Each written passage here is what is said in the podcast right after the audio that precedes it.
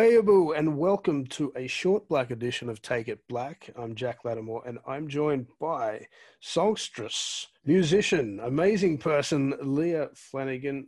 Hello, Leah. How are you doing? Hi, I'm good. We're on Zoom. Um, you may be able to hear some banging and drilling and those sorts of things behind me. It's because of a massive uh, development out the backyard. So don't mind that. I mean, this is how we roll these days, right? In lockdown. Yeah. You're up in Darwin. Yeah, I I am. I'm um in my at my home, just a little bit out of town, about half an hour out of Darwin, and um yeah, we occasionally hear lots of drilling and construction, but it's actually quite peaceful, so it's nice. How's the COVID restrictions, environment, climate like up there? Um, it's you know people can't come into the NT yet, they're Mm. looking like changing that at some point. I just um, very soon actually. Um, But they, um, I, I mean, I feel bad saying this because you're in Melbourne and, and I've got so many of my musician friends and so, so many people that rely on on live performance live in Victoria where there is absolute lockdown. But here we kind of are going about our day to day and and as long as the borders are closed, that's kind of like the only restrictions we have. Um, so we've been very, very lucky, and I feel very, I feel very grateful because I talk, like I said, I talk to friends of mine who aren't in a similar situation. And it's, Yeah, it's weird. I talk with family up around uh, mid north coast and north coast of New South Wales, and they seem there's not much that's changed up there really. So it's just us in this microcosm of Melbourne that have got the lockdown. yeah. I mean, the pros and cons of being where it all happens, I guess, right? Yeah, that's right. Like yeah. we can, we love that we that I miss is there. You know? Yeah, yeah. No, it'll be good. I'm looking forward to a night out to go and see some music at some point in the future. Not real keen on sitting down for you know those gigs, but we'll take what I can get at this point. Um, listen, I want to talk today to you about songwriting. I've been reading some like collections of um, lyrics for some work that I've done recently around Archie Roach. So I've read Paul Kelly's memoirs slash book of lyrics. Uh, The A to Z Paul Kelly. that's the one. That's the one. Um, a bit of Don Watson's lyrics and just uh, other ones that I've come across. Well, Archie's obviously, and I I used to write songs back, you know, in as an undergraduate. wasn't much good at it, but gave it a shot. Um, I don't think I ever really got my head across what's involved in writing a good song. So I thought I'd ask you. You've got a new album coming up. There's been some. I've read a bit around the uh, the songs that you've written in that. So what what do I need to do to write a good song? Ah, the million dollar question, right? I guess if we all knew how to write a great song, we'd um all be retired. Do I have to write one like Bob Dylan? Because that's what I try to do. I feel like that is the that's the benchmark of writing a song, a Bob Dylan type song. Is that the only way to go about it?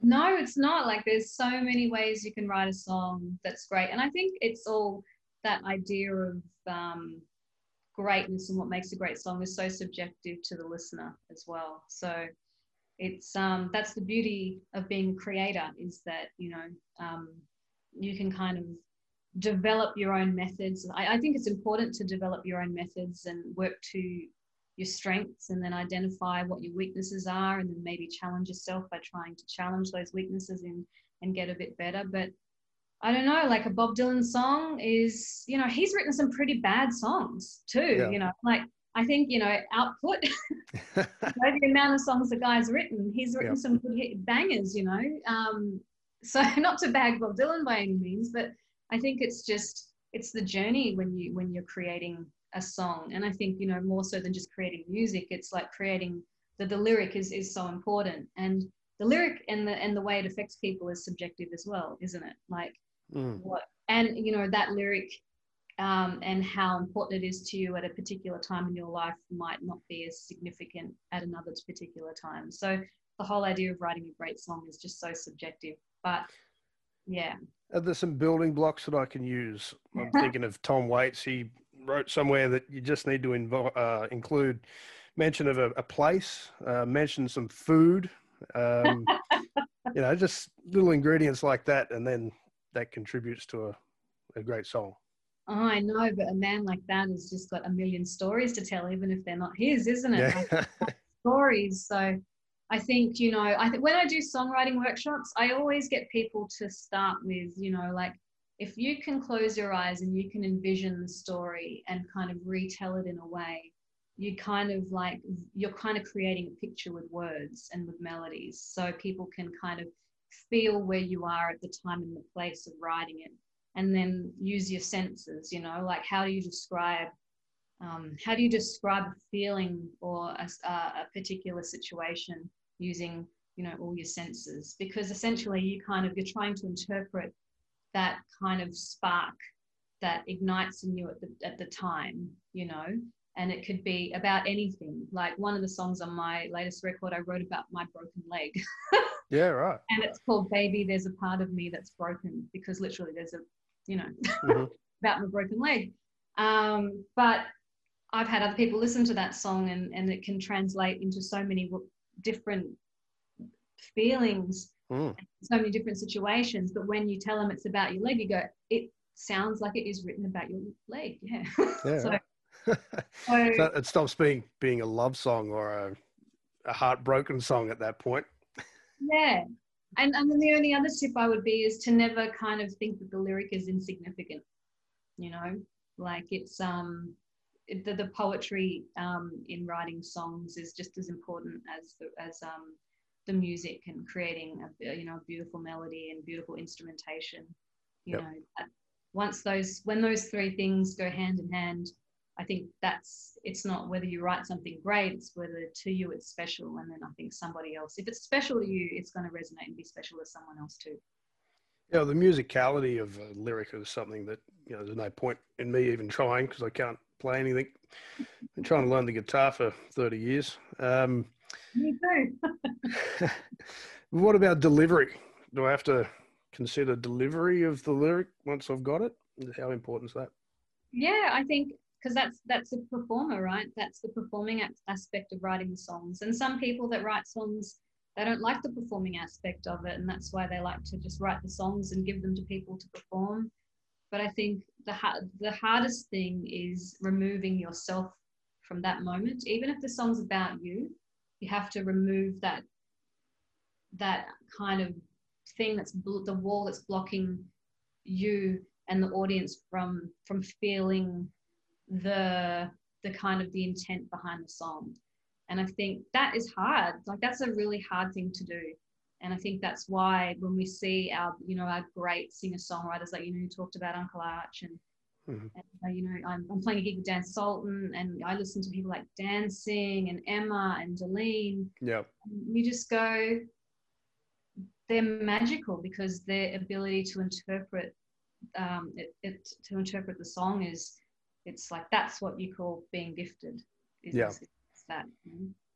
Yeah, well, uh, recently I bumped into you over at WOMADelaide in the before times, before, like right on the edge of when, just before, yeah, and COVID, just prior to COVID uh, clampdowns.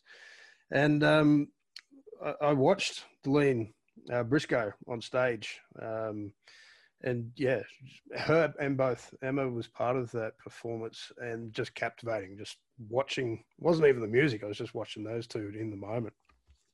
Yeah, but you know, like they they've been doing it a long time, and and they just it's like they just sing from that place that's you know ethereal. Like it just it, they they're just channeling. They're at the stage in their careers now where where they just they're just they're just channeling something something else. You know. Yeah. Uh, speaking of you know some of these uh, high profile or really gifted blackfellas, but also you know uh, other performers more broadly. Who would you say the performers, artists that have influenced what you've done across your career? Oh, like the two you mentioned, Bob Dylan, Tom Waits is a like. I, so many people don't realize how much of a Tom Waits fan I am. Um, I think his his ability for lyric writing is something that I, I, have envied and studied a lot, you know, and be able to take like a concept and and do something cool with, you know, just yeah, like breaking the norms of what a song could really, really be. Um, I love, I, I love like old musicals. Mm. I love Sesame Street actually. You know, like one of the strongest foundations for like learning music and learning to write songs are those Sesame Street songs. They're incredible. Even I watch them now with my son, and I'm like, this is this is incredible. Like I, I don't want to live on the moon and the Rainbow Connection. Oh, yeah, true. Like, aren't they just the most incredible songs? Well, the theme um, song, the original theme song, is fantastic, but you don't really hear it that much anymore. They've they've changed a little bit.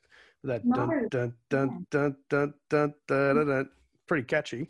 It's great, you know, and yeah, so many. Um, I'm really loving this singer called Emily King at the moment. Um, she just the songs that yeah, I my latest record, I was listening to a lot of her. I was listening to a lot of Bic Runga, who's a New Zealand mm. Maori singer, yep. and um, a lot of Neil Finn as well. Um, you know, Neil Finn, I you know, is a bit of a you know, if you if you get kind of get stuck, you just go put on some Neil Finn, put on a Crowded House record, and it's like equal parts clever lyrics, clever concepts, and like just ultimate musicality. You know, like. Mm. Um, yeah, they did all right, I suppose. Crowded yeah. I'm a bit of a Neil Finn fan. Um, but yeah, I just um, I'm just constantly. I think my my taste. Um, I I'm always evolving. I always like to evolve what I listen to. Um, so I um, you know, yep. it just depends what what day of the week it is. I think. Well, you wear a couple of hats around the joint as well. Mm-hmm. Um, one of those is with APRA AMCOS. Um, you are the what's the title? It's like First Nations I person. am the manager of the Aboriginal and Torres Strait Islander Music Office. Yep. Uh, so you're working pretty closely with these young ones coming through as well. Yeah, I'm working. Um, it's my job to um, do my best to represent the, the needs and the rights of um, our members, our Aboriginal and Torres Strait Islander members. So, from emerging to you know our senior legacy artists and everywhere in between. And um, yeah, I'm new to the new to the role, and um, there's a lot of advocacy work that comes with the, the, the role but also like trying to identify gaps within the um, within the music industry and where our artists are sitting and how can we strategize how to get our um, our performers and our writers participating at a higher level especially those that don't have um, label or management or publishing yeah. Um, support well, there'd be more and more of those coming through, wouldn't there? With um, I see so many young artists emerging, uh, just releasing their own stuff uh, through Spotify or becoming big on YouTube or whatever before they would have much experience within the industry or agents or anything like that. So it'd be pretty important to learn them in the proper way, you'd imagine. Yeah, and you know, most importantly, educate them about the power of their of their rights to own the owning their music you know because copyright is such a powerful thing to um, for an artist to understand and know how to make it work for you because it's ultimately your legacy as well. So you know um, if you don't have that support around you it's kind of i encourage anyone to kind of get in contact with the office. And if you feel like you don't have that industry support but you still want to try and make a goal that is a as a you know, well, whether it be professional or if you just want to be engaged in the writing process, like you don't have to have a commercial outcome to be want to be engaged in the writing and the creation process. So it's mm. um, you know, it's it's a little bit of a um, um, a safe space. Switzerland, we're Switzerland, and we kind of are there to help writers become the best creators that they can be, and that's you know, music business aside, like my core focus with the job is to advocate for our writers and um, make sure that we are helping them to become the best creators in whatever field they want to go into that they can be. black. So, Leah, your new album, Color by Number, it's going to be released on the 16th of October. So that's pretty strategic, ready for Christmas. I know that. yeah, yeah. Yeah, COVID had nothing to do with the date or anything. Um, I, I, read through some of the promotional material that was sent across. Uh, so before we had a chat, and what struck me um, was around. Um, it's it's a really personal al- album for you. A lot of the songs explore, like you said, your broken leg, but um, identity as well. And uh, first of all, who's your mob? Yeah. Um, so my family, I'm, I'm from Darwin. I grew up in Darwin, but like my grandmother is from Central Australia, so Yerua mob from South um, Central Australia.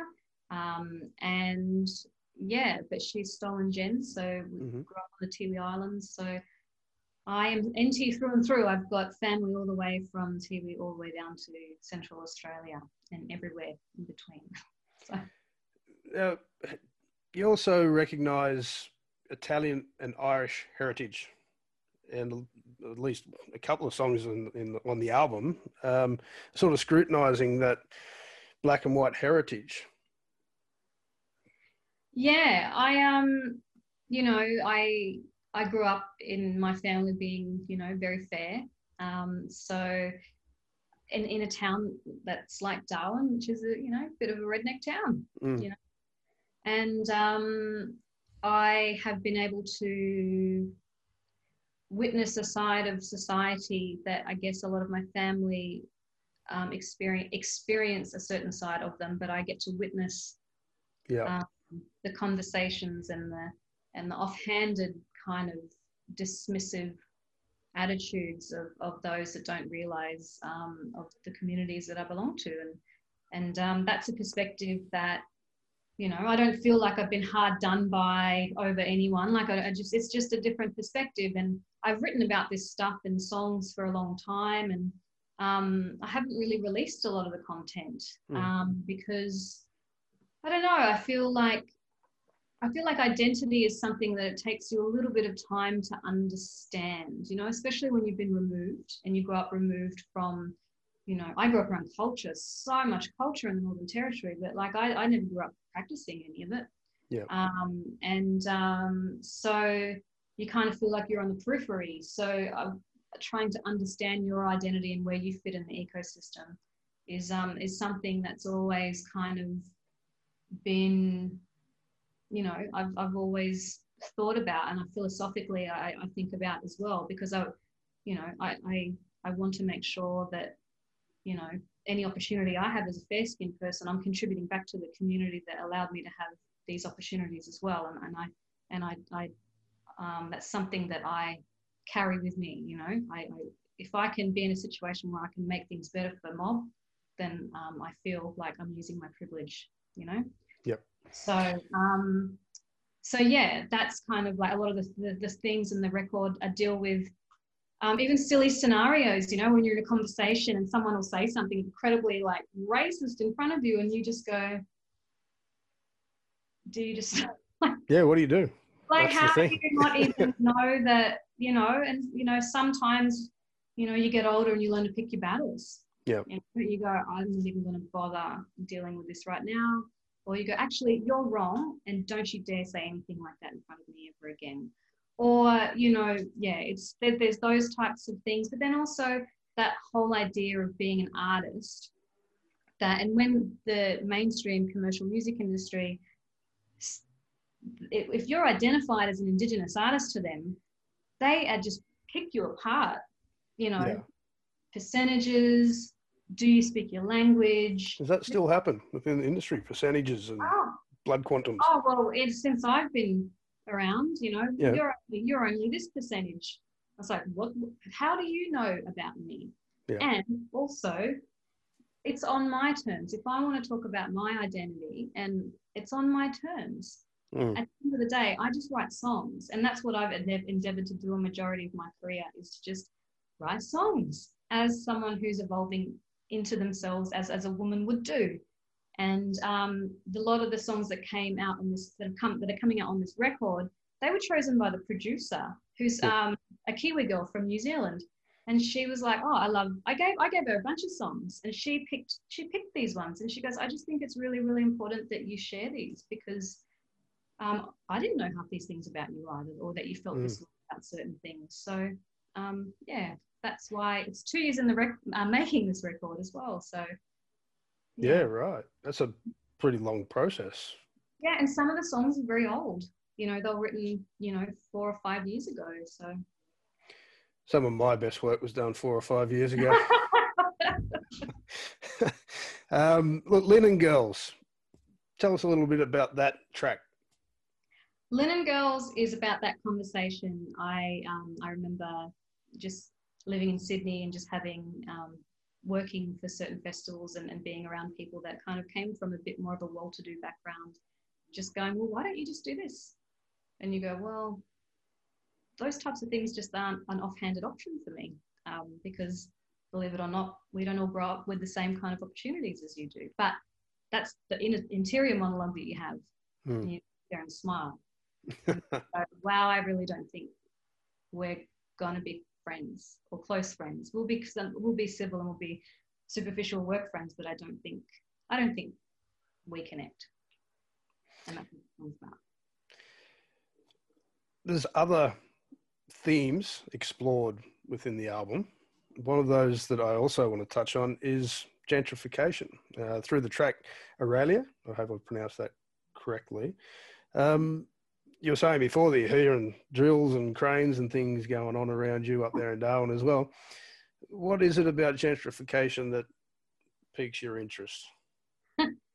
well, a bit coming from a town like Darwin that sees tourism booms and it sees mining booms and and all of that. So you know, the area that I grew up with, you know, went from being, you know, old Darwin to now where the the flash houses are and mm-hmm. quite well to do live and and I'll never be able to afford to live there, you know, where I grew up.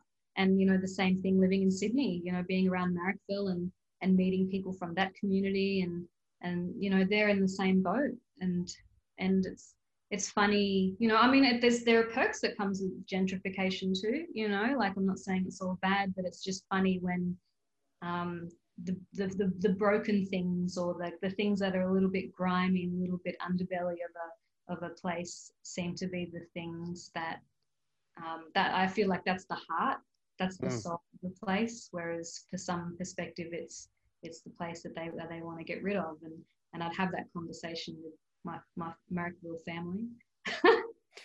for me, it's really the erasure around gentrification across the the board. I've uh, written some stuff recently that's kind of uh, blurred across into that issue of gentrification. Um, blackfellas always seem to be the one that are moved on to allow gentrification.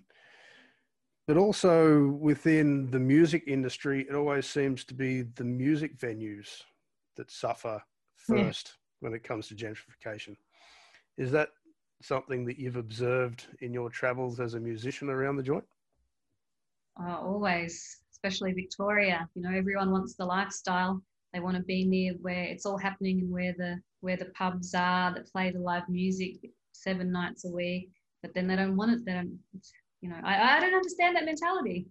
Well, it's got to have an impact on the artists that are able to come through as well. Surely, if there's no spots for no venues to come and perform and you know hone your craft, then we're going to have fewer musicians, aren't we?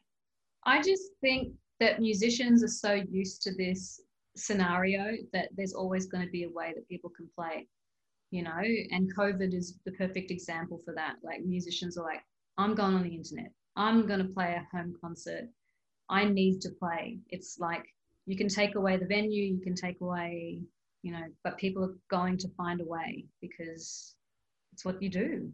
When it's all you know how to do. I mean and that's the, that's the sad part is that for those who it is all they know how to do and it's, it's how they make their you know their livelihood when their venues are taken away from them and their incomes are just taken. It's has a dramatic effect for a lot of people. And mm. um, yeah I yeah I don't know. I, I like I said I don't I don't get the, the mentality of, of wanting to be so close to something and and then expect it to change. Yeah.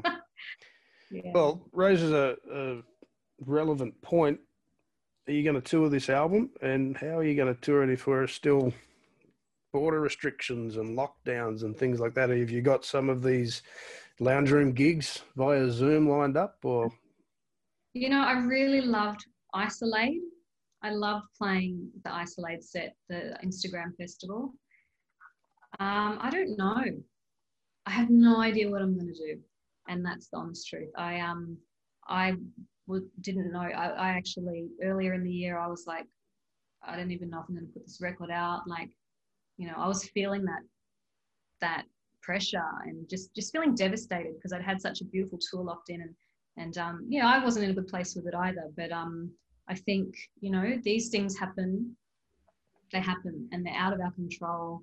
And the best that we can do is try and make the best out of this and this the card we've been given. You know mm. the scenario that that we have, and and and and through that, I'm grateful that I get to stay home and spend time with my family rather than trying to be rushing around trying to promote an album and and, and work for APRA and do all these things. So I'm at least I can still put the music out, and then I think when we find out what happens after COVID, what what the live music world is going to look like, I think you know I'm just going to do my best to try and make sure that I'm part of that too. So, um, but like like all my peers, you know, we all we just don't know.